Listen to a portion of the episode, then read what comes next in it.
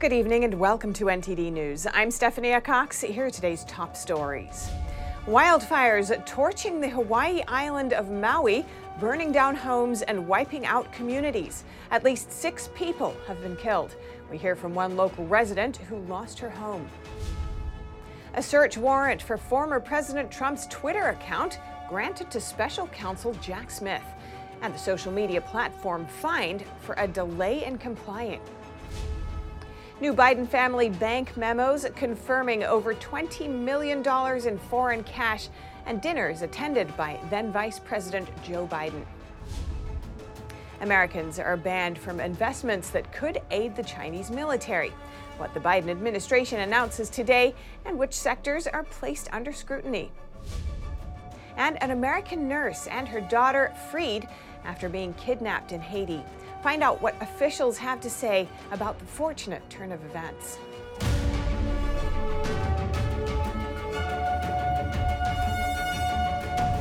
An apocalyptic scene in Hawaii as deadly wildfires rage across Hawaii's Big Island and Maui, destroying buildings and forcing evacuations and rescues. Maui County officials say at least six people have died in the fires there. Here's the voice of a Maui resident whose house got burned by the fire. I know for a fact people didn't get out. I know mm-hmm. I, when we were pulling away, there there's a, quite a few homeless people um, in in the area, and people who are just not able, you don't have access to, to vehicles. When the fire started, I I heard the first explosions of the gas stations exploding, and then I saw the black smoke a couple like a couple streets away, and within half an hour we were out the door. The Coast Guard has rescued at least 12 people who jumped into the ocean to escape the smoke and flames. Several hospitals are overwhelmed with patients suffering burns and smoke inhalation. Cell service, including 911, is down across Maui, making evacuations and rescues even more challenging. About 14,000 homes and businesses in Maui have lost power. Hundreds of families have already lost their homes in the town of Lahaina. Strong winds from a passing hurricane are driving the fires. Hawaii has declared a state of emergency, and the White House says it's in contact. Tourists are also being urged to stay away from Maui due to the dangerous conditions. And more details surfaced on the indictment of former President Trump.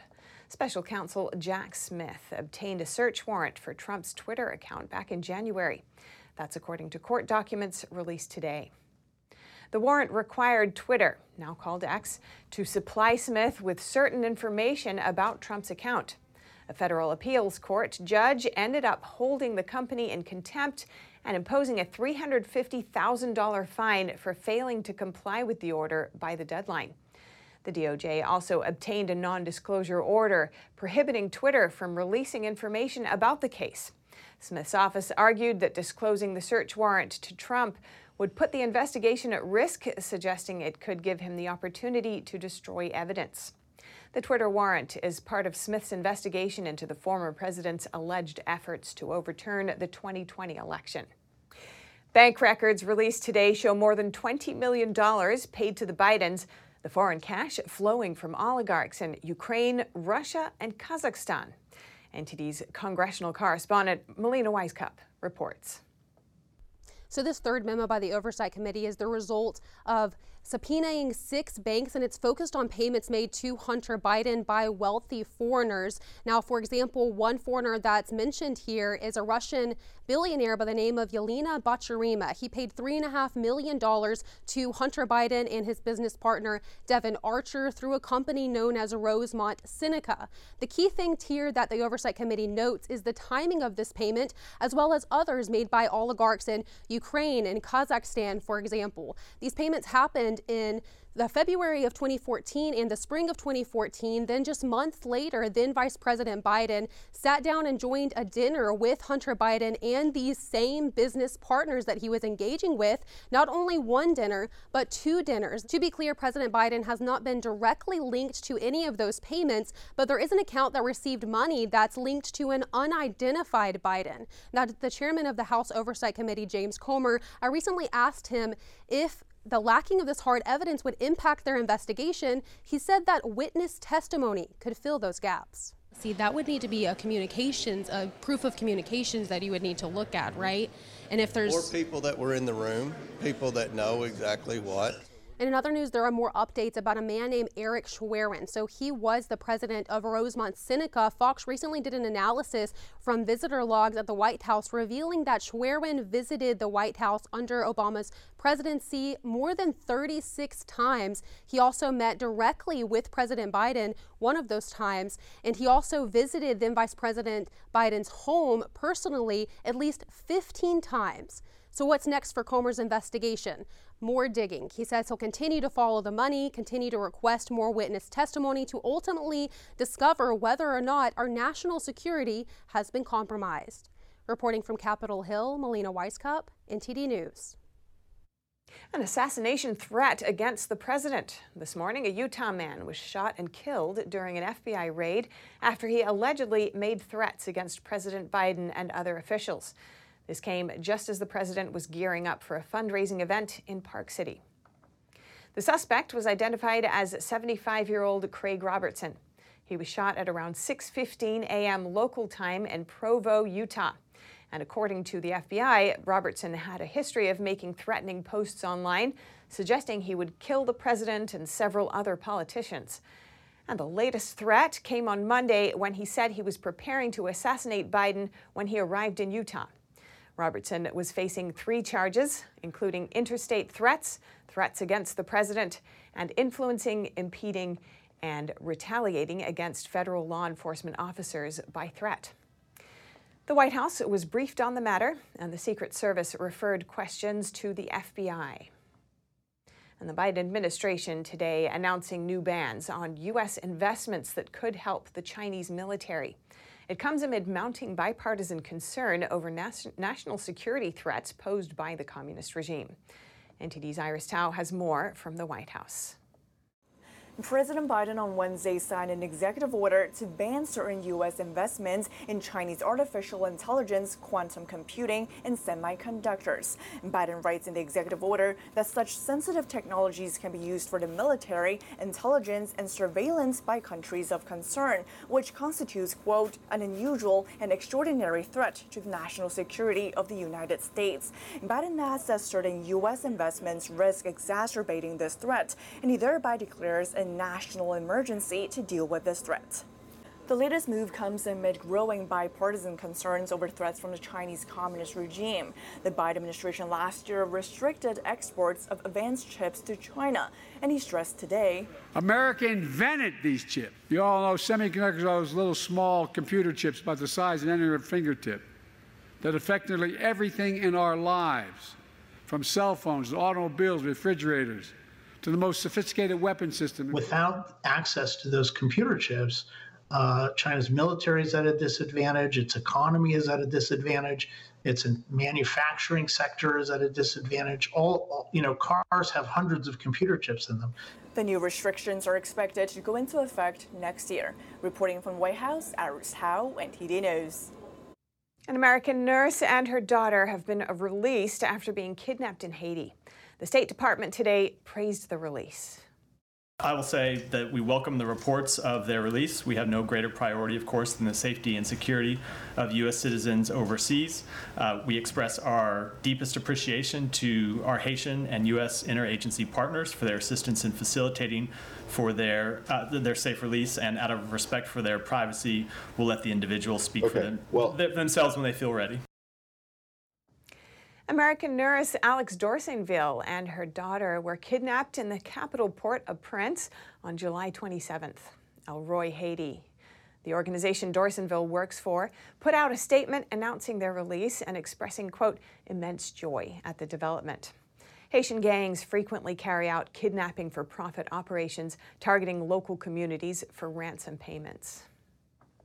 And the oldest sitting member in the U.S. Senate has suffered another health scare. California Senator Dianne Feinstein was once again hospitalized on Tuesday following a minor fall at home. Feinstein's spokesman said that she was in the hospital very briefly just to get it checked out. All of her scans came out clear and she eventually returned home. The Democratic senator was also hospitalized earlier this year by a shingles diagnosis that kept her out of her seat for months. Feinstein's absence from the Senate prompted calls of resignation from her colleagues on both sides. Last week, the 90 year old lawmaker handed power of attorney to her daughter, Catherine, granting her the authority to act on her mother's behalf. Coming up, a Florida state attorney speaks out after Governor Ron DeSantis suspends her for dereliction of duty. She says it's a move to boost his falling presidential campaign and New York City's mayor revealing how many billion dollars the city is expected to spend on immigration, asking the federal government for financial aid. This comes amid an ongoing immigration crisis in America's largest city. We'll have more for you after the break.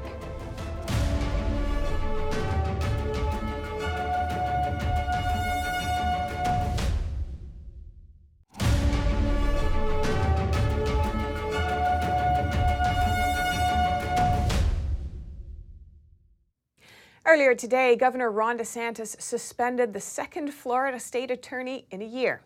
The attorney pushing back and calling the suspension a political hit job.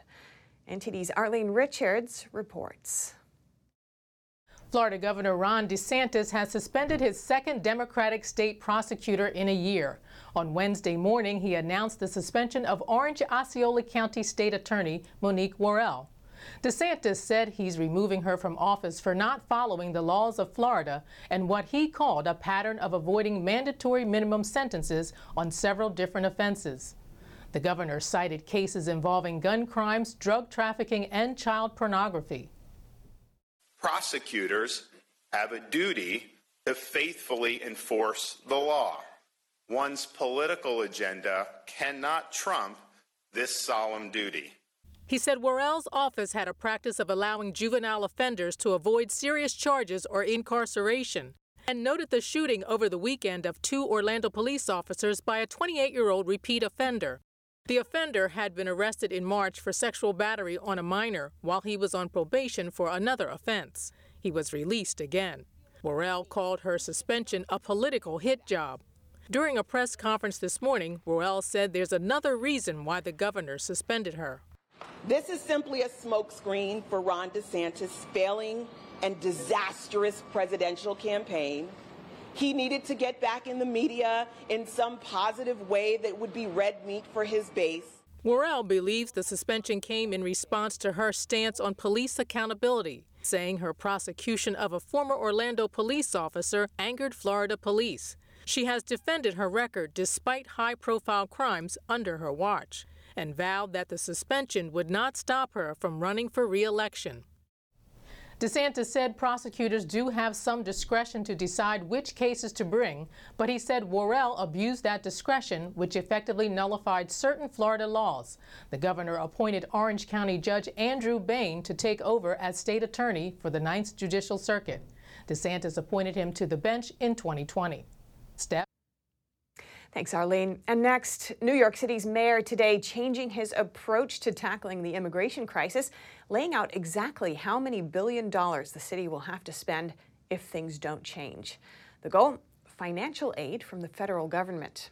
NTD's Arian Pazdar has more. But we are past our breaking point. New York City Mayor Eric Adams on Wednesday again calling for financial aid from the federal government. That's to assist the sanctuary city with the ongoing immigration crisis. Adams laid out how much the city is expected to spend on immigration over the next three years. More than $12 billion. Adams is asking both state and federal government for more funding and space to house immigrants. He recently said the city is currently considering housing people in tent cities in Central Park, among other locations. Adams on Wednesday also challenged the city's right to shelter law.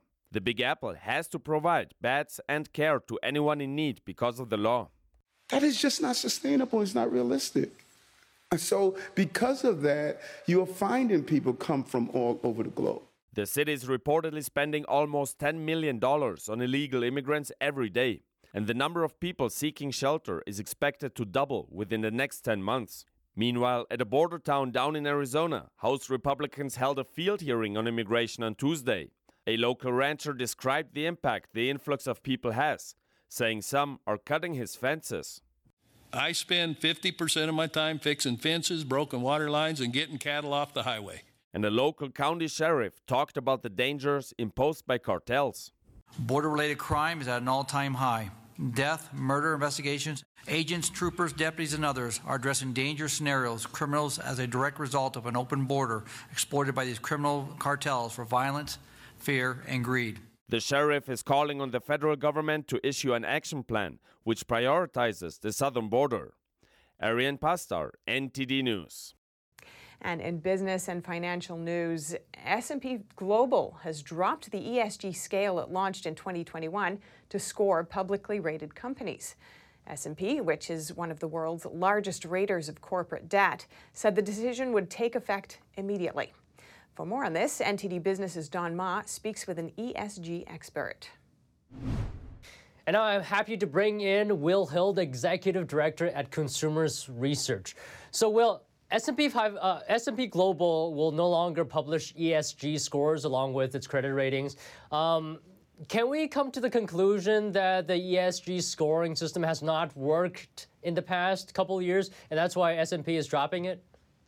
That, that's a great question. Ba- basically, that's what S&P admitted to is that the scores themselves really weren't that useful for anyone who's who's tried to use them, and we're really seeing a retreat across the entire ESG industrial complex as it becomes more and more clear that the, these you know scoring systems don't don't really work as advertised.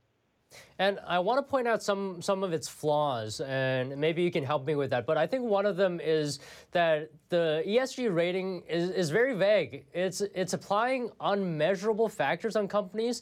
You know, for example, like if you get a one out of five score, I mean, what does that even mean? Right, exactly, and, and there really is no um, clear way to determine these ESG scores. Everyone that does them does them slightly differently, and it really comes down to extremely subjective measures. It come down to the, the, the opinion of the personnel that happen to work at these companies. You know, when you look at things like the S, for example, it, it's supposedly about the the company's you know stands on social issues. You know, that's an eye of the beholder. Somebody who's you know far left will see things one way. Someone who's maybe more in the middle will see them another. And it really comes down to making basically values based judgments about the politics of certain companies, which not only does that push those companies in political directions because they feel like they need to, to, to curry favor with these, these graders, but it has nothing to do with the underlying performance of, of these companies, which is what S&P is supposed to be in the business of judging, not these subjective value-based measures. Right, right. And and one of the uh, indicators in ESG is human rights. I mean, how how do you put a score? How do you measure that? Well, and, and well, to tell you the truth, they don't because you know one man's human rights in one country is, is, you know looks looks horrible in another. And what I mean by that is the the S is not graded across all countries equally. So when you look at an S score in a company that's got most of its operations in America, the companies that score the ESGs often treat American companies on a very different playing field than companies that operate in the third world or operate in China or Russia, for example. And so when you're looking at an ESG score, it's not even clear, regardless of the subjectivity of the human rights measurements being made uh, by, by the, the personnel that's doing it, it's not even clear that those standards are being applied evenly across uh, companies, you know, across the world or even their operations in different countries. For example, a lot of electronic vehicle companies have very, very high E and S scores. Yet the cobalt that's necessary to build the batteries for these for these cars, often almost all of it is is mined in open pit mines, uh, staffed staffed by uh, child child slave laborers in, in the Congo. And then it's moved to China, where it's most of it is processed. About 90% of the cobalt in the in the world is is processed in China, with almost no environmental controls and a ton of emissions into the into the air. And, and that's another criticism of ESG that the E part, for example, has not helped the environment. Not at all. And in fact, there's more and more studies showing that not only does it not help, often companies run to the E score when they're actually hiding things that have gone on in, in, in, their company's operations from real issues like the ones I mentioned in, in the Congo with environmental uh, problems that some of these companies have, have, have had. So the EO is almost there to distract from environmental issues, not to actually fo- make the companies focus on them and clean them up. All right. Thank you so much today, Will. Thanks so much for having me. More and more companies are blaming shoplifting for lower profits. In light of this, we look at the practice of releasing suspects before their trial without requiring them to pay bail, also known as no cash bail, an idea that's growing in popularity. More and more retailers are calling out shoplifting for eating into their balance sheets. Shoplifting made retailers lose an estimated $87 billion in 2022. This as the practice of no cash bail grows in popularity. This is the practice of releasing suspects before their trial without requiring them to pay bail, depending on the crime they're charged with. Normally, after a suspect is arrested, they have to attend a trial. The trial happens on a later date, several weeks or maybe even months after the arrest. Authorities want to make sure the suspect will attend the trial, so during this time, the suspect may have to wait in prison or he or she could pay bail and go home. Bail is all about the promise to show up for trial. And if you eliminate bail, you somewhat eliminate the consequences for it for if I, you skip out on the trial. Law professor Ron Rychlak says there will still be an arrest warrant out for suspects who don't show up for trial, but he says young people tend to ignore long term consequences and focus on immediate consequences. Rychlak sees a correlation between a rise in shoplifting and no cash bail, but I don't know whether there's causation. I mean, there may be other factors involved that are really driving the causal, uh, the, the cause of the increase in crime. However, the fact that there is a correlation means I think you got to look at it. Illinois is the first state in the nation to completely eliminate all cash bail. Governor J.B. Pritzker signed the policy into law in early 2021. It survived a legal challenge in July and will go into effect next month. Meanwhile, states like California, New York, New Jersey, and New Mexico either have or are considering bail policies that are less strict than other states. Uh, the direction that they've gone is, uh, I'm afraid, is is uh, is is wrong, and it needs to there needs to be a re-reform of bail reform. Former law enforcement official Jason Johnson says real bail reform needs to look at a variety of factors, not just the nature of the charge. The main problem is that suspects who are released may pose a danger to society. We've seen a number of defendants released that are later rearrested and released again, uh, and are released uh, pending charges that should indicate uh, a risk to public safety if they're released pen- pending trial. Supporters of no cash bail say suspects have their lives destabilized when they can't make bail. They can't take care of their families when they're sitting in a jail cell. Proponents also claim that most people do show up for trial after their release. They say not having enough money shouldn't decide whether someone sits in a jail cell or not. Colin Fredrickson, NTD News. Coming up, the state of Texas will no longer allow men who identify as female to compete in women's sports. But the once unheard of idea was supported by plenty of protesters. And thousands of college students are afraid to speak their minds, fearing backlash or bad grades.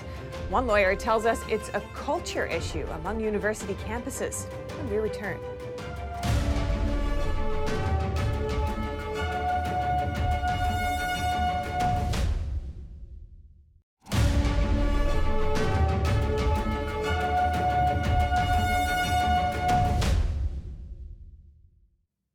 Welcome back. If you're just joining us now, here are some of today's top headlines.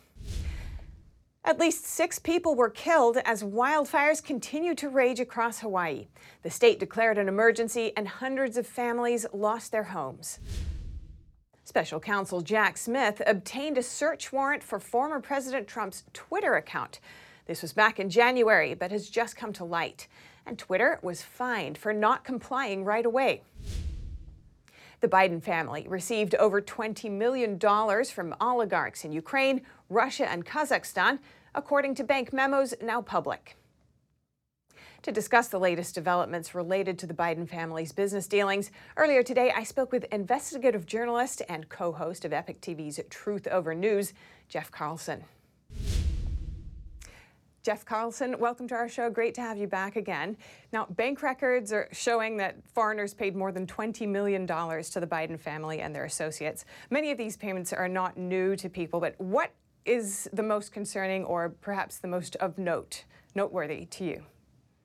Well, I, I would have a twofold answer to that. One, I think it's important that people look at the countries where these these dollars are originating from because we're talking about countries like Ukraine, Kazakhstan, uh, Romania, which really wasn't a primary focus of this. But it's very clear that the Bidens were operating in these sort of I don't want to say third world, but but countries that are known for corruption, and I think that's something that's worth sort of highlighting. One of the other things that's probably worth focusing in on, uh, it's been brought up before, but is this $3.5 million payment by Elena Baturina. And that really kind of kicked things off. That payment was made in February 2014, just two months before Joe Biden uh, was, well, it was in the month that Joe Biden became point man in Ukraine, and two months before his first trip to Ukraine, which was the same exact month that Hunter Biden joined the board of Burisma. So it's it's just it's good that people are seeing these large stream of payments. As you said, we've known about most, if not all, of these payments but the House committee is now aggregating this in a digestible, presentable way. And the White House has stayed with its, um, you know, line of reasoning that Biden didn't know anything much about uh, his family's business dealings. But there does seem to be more evidence that shows that he knew more than he let on, perhaps, about his son's business dealings around the time that he was making moves to get Ukraine's prosecutor fired. What are the most important revelations here that, in your view? Well, we found some documents in uh, the transcript of Ambassador Jeffrey Pyatt. He was the U.S. ambassador to Ukraine at the time, and he he and Victoria Nuland were intimately involved with all of Joe Biden's travels to Ukraine. Now, there was a, a fairly, as a dinner that took place on December 4th, or a conference call, pardon me, a conference call that took place on December 4th 2015. And this was recently brought to public attention, I don't know, a week or so ago, in which Hunter met with Mykola Zlochevsky, who's the owner of Burisma, and got his father, Joe Biden, on that conference call. And all the claims have been that, well, Joe Biden had no idea who he was getting on the phone with. He was getting on blindly. Well, looking through the exhibits attached to Government Pyatt's transcript, where he was interviewed by Congress, we can see that's patently untrue. Two days after that, not even two days after that conference call with Mykola Zlochevsky and Joe Biden, Joe Biden's staff was preparing Q, uh, Q&A. What they were doing is they were trying to trying to look for questions that the media might ask, and then provide crafted answers to those questions. And the biggest question, the one they were most worried about, is simply this: Is Mykola Zlochevsky corrupt? And the answer to that, that they had crafted for Biden, was a response where he said, Oh, I don't want to comment on any one person. And then Biden immediately moves on in this crafted answer to discussing Shokin, who's about to fire. Well, right there, that tells you that the Biden camp knew exactly who Mykola Zlochevsky was. And Biden knew exactly who Mykola Zlochevsky was. As a matter of fact, as part of this whole email stream, is another commentary from Pyatt where he references the DOJ package on Mykola Zlochevsky that's been sent out to Biden's entire team. Again, this is less than two days after that conference call where everybody is trying to claim that Joe Biden had no idea who the owner of Burisma was and the implications of that call. Joe Biden knew exactly who Zlochevsky was. And, you know, and by the way, for those who don't know, he's considered one of the most corrupt oligarchs in Ukraine. Much more to look into and hopefully understand on this topic as the uh, investigation unfolds and more comes out. Thank you so much, Jeff Carlson. Great to hear your thoughts on this. Yeah, thank you for having me. Glad to be here. Do men belong in women's sports? The state of Texas is saying no, though the ruling was met with plenty of opposition. NTD's Dave Martin has more. Texas Governor Greg Abbott signed the Save Women's Sports Act on Monday to keep school sports teams separated by the gender at birth. The ceremonial signing, which took place at the Texas Women's Hall of Fame, was attended by outspoken NCAA volleyball player Macy Petty and former NCAA swimmer Riley Gaines, among others. It's pretty amazing that this law is even necessary. Um, if you have eyes and a brain and any amount of common sense, you can easily comprehend the fact that men, on average, and this is a fact, are taller, stronger, more powerful, can jump higher than women. And I can attest to the extreme dis- discomfort in the locker room when you turn around and there's a six foot four, 22 year old male fully intact with and exposing male genitalia inches away from where you're simultaneously undressing. While the event was peaceful inside, outside was a different story as scores of protesters lined the streets. They were very hostile. Um, we had to stay in the event space longer than anticipated because people who were leaving were getting spit on and harassed. Macy Petty, who's a senior volleyball player at Lee University in Tennessee, said that it was so hostile, eventually police had to escort them out a back entrance. It was kind of this absurd experience of seeing them calling third graders transphobes um, when all they want to do is play girls' sports against other girls.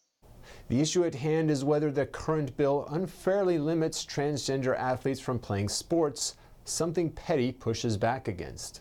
If you identify as transgender, you're not exempt from basic rules that girls have to play on girls girls teams and boys have to play on boys teams. And so, if we uh, get rid of those barriers between sports, then girls sports just simply won't exist anymore. Petty says most of the media has tried to amplify those opposing opinions and that the majority of female athletes she comes across do not agree that a male identifying as a female automatically negates their inborn biological advantages, not to mention their presence in the locker room. There is no girl that I know of that is totally fine walking into a restroom having no sex based protections, keeping men from walking in. In addition, Petty points out the case of high school volleyball player Peyton McNabb, who suffered a concussion and neck injury when a transgender athlete spiked the ball in her face last September, causing partial paralysis and impaired vision. That injury was completely avoidable if the state legislature would have been proactive. Um, and the truth is that this is happening at every level in every sport um, I met elementary school girls who are having to go through this. And, and the idea that this is a non issue is simply not true. Now, currently, 20 states have passed similar forms of legislation like Texas's, which goes into effect next month. I'm Dave Martin for NTD News. There are thousands of students across the country afraid to voice their values and beliefs. A lawyer tells NTD's David Lamb that it's a culture issue when people are silenced. Here's the conversation with attorney Daniel Ortner. Daniel Ortner, attorney with the Foundation for Individual Rights and Expression. Thank you for joining me again. I know we just recently spoke about a case that you're working on regarding free speech at a uh, Clovis Community College. So, can you tell me, as an attorney, what have you been seeing in the overall landscape when it comes to students' free speech?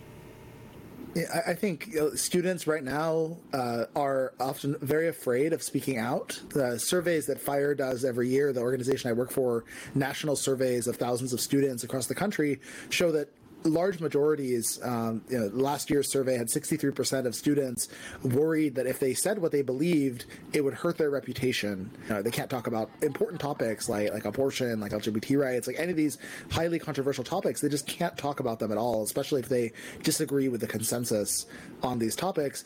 They are afraid that they'll you know get worse grades, that they'll be uh, have a significant backlash, that they'll be silenced, um, and and unfortunately, on the other hand, you have a lot of students feeling free to shout down speakers, to cancel uh, those that are coming on campus to speak out.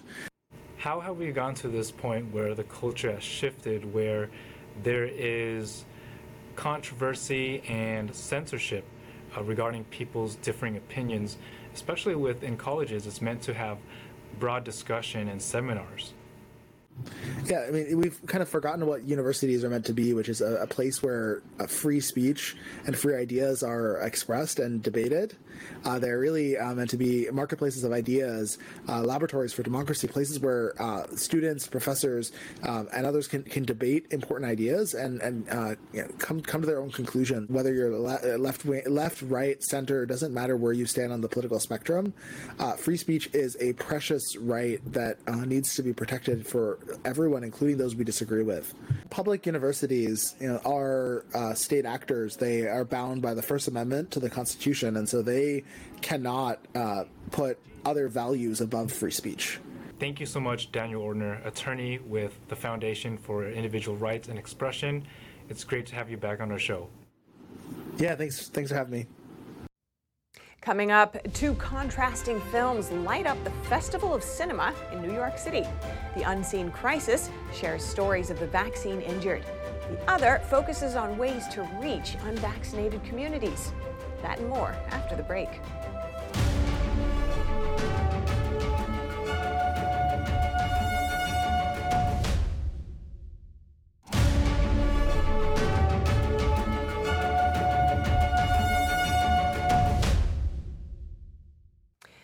Two opposing documentaries back to back at a New York City film festival.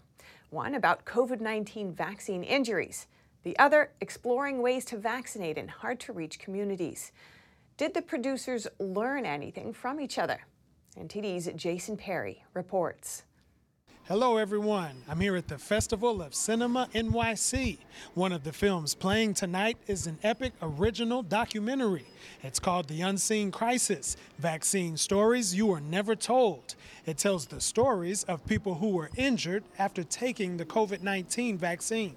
The film's director, writer, and producer, Cindy Drukier, shared her thoughts on the film that brought to light the thousands of people who were injured after taking the COVID vaccine. It's about survivors, you know, people who, by no fault of their own, were the victim of something. You know, they suffered a horrible impacts from the vaccine. And one of the vaccine injured people who participated in the film was registered nurse Angela Wulbrecht, who once advocated for the COVID 19 vaccine even after having an adverse reaction to the shot. It showed, you know, people like me who actually got great care. You know, I'm fully recovered, and, you know, in comparison to the people that got no care, you know, they're they're still in wheelchairs. Now the founder and executive director of the film festival, Jason Simba, decided to play this documentary right after another vaccine documentary that examined ways for hard to reach communities to get vaccinated. And I feel like putting these together not only will will create conversation, but some I feel like somewhere in the middle is where the truth lies. So you got that view, this view, but then the truth lies somewhere in that in that middle between these films. And and that's the reason, really, the primary reason why I put these together to start the conversation and have people thinking. After the showing of both documentaries, there was a panel discussion with the filmmakers of both films. And the producer of the documentary, Bring It to the People, explained some of the reasoning behind his film. You know, my background is in um, pandemic planning, um, as I mentioned earlier. And um, since the onset of the uh, pandemic, and as a director of public health at St. John's University, um, you know, I felt that it's my responsibility to do something to sort of um, help communities that were suffering. And Drukier was asked if she ever thought about why the vaccine had a negative effect on some people but not others. Dr. Pierre Kory, who has treated, you know, he's seen the hundreds, thousands of, of vaccine injured, uh, he said that um, the number one thing is actually the batch. There seems to be some batches produced a lot more negative results than others. Harlem Gunness shared his thoughts after watching The Unseen Crisis, which was played right after his documentary. You know, I think that the take home message, and we were talking about this, was that for anyone, uh, whether you're pro vaccine or anti vaccine, is to really be informed and to really sort of try to access the most appropriate. Um, um, uh, resources and to question it, right? Um, I think that that was a, a, a major takeaway from both movies. You can visit unseencrisis.com to watch the full documentary for just $4. That'll also give you four weeks of unlimited access to EpochTV. Jason Perry, NTD News, New York. And a press release about the unseen crisis was rejected by two Newswire services. One gave no reason. The other said the documentary had unverifiable medical claims. We break that down with Angela Wulbrecht, who's featured in the film. She's a nurse who faced multiple serious medical issues following her COVID vaccine, and I spoke with her earlier today. Angela Wulbrecht, thank you so much for joining us. I want to start by looking at the fact that two newswire services recently rejected, uh, you know, applications to publish press releases about this film. How do you feel about that? What, what do you think it's about? Well, it's really disappointing for me because you know, this film is not political. It's not an anti vax film. It's really true stories about the vaccine injured. Everything in the documentary is verified. Um, it's all true and accurate and correct. These are real stories, these are real people. Um, all of the doctors who took care of these vaccine injured verify that it is from the vaccine injury. Many of us, it happened immediately, especially when it comes to a medication that was recommended to us. We all did our part. We wanted to do what was right. We were told it was safe and effective, and we trusted. And so, in medicine, if something goes wrong, the best way to handle it is to hold our hand. You know, things don't always go right. And what you do is you you help take care of the people and help them through the process. And this documentary is about the lives of people that that did not happen to. Um, and that's the case for the majority of the vaccine injured. They are not helped. And so I think the best way to get through this process is to listen to these people. They need they need to be heard, they need to be helped. Your own uh, relationship with the healthcare system has been transformed through this experience. Could you tell me more about that? Yeah, so I was um, completely pro vax. I worked in a big hospital. I ran several units in a hospital as a charge nurse. Um, I believed in the system. And even after I got injured, I, I, still believed in the system. I thought I was maybe one of those rare ones um, that got injured, but I still believed that they could help people um, and that we needed to get through the pandemic. And it was a serious, you know, virus that was going around. Um, so I was pretty. Uh, disturbed when I reached out to the very own people that I trusted, um, and they basically gaslit us. You know, they, the FDA, the CDC, the NIH, they, they turn their backs on us. And as I said, that's just not what you do in medicine. By not, a, by not dealing with the situation immediately, it's just going to get worse and worse because these are not. Uh, you know, insignificant injuries. These are people whose lives have been completely destroyed. Some of them have lost their homes. You know, the worst situation is the loss of a child or a loved one. Um, but many of my close friends who are vaccine injured are completely disabled. And these were young, healthy, healthy people, and they are now on a couch at home. You know, some of them wanting to die because they can't endure the pain. Some of them have died.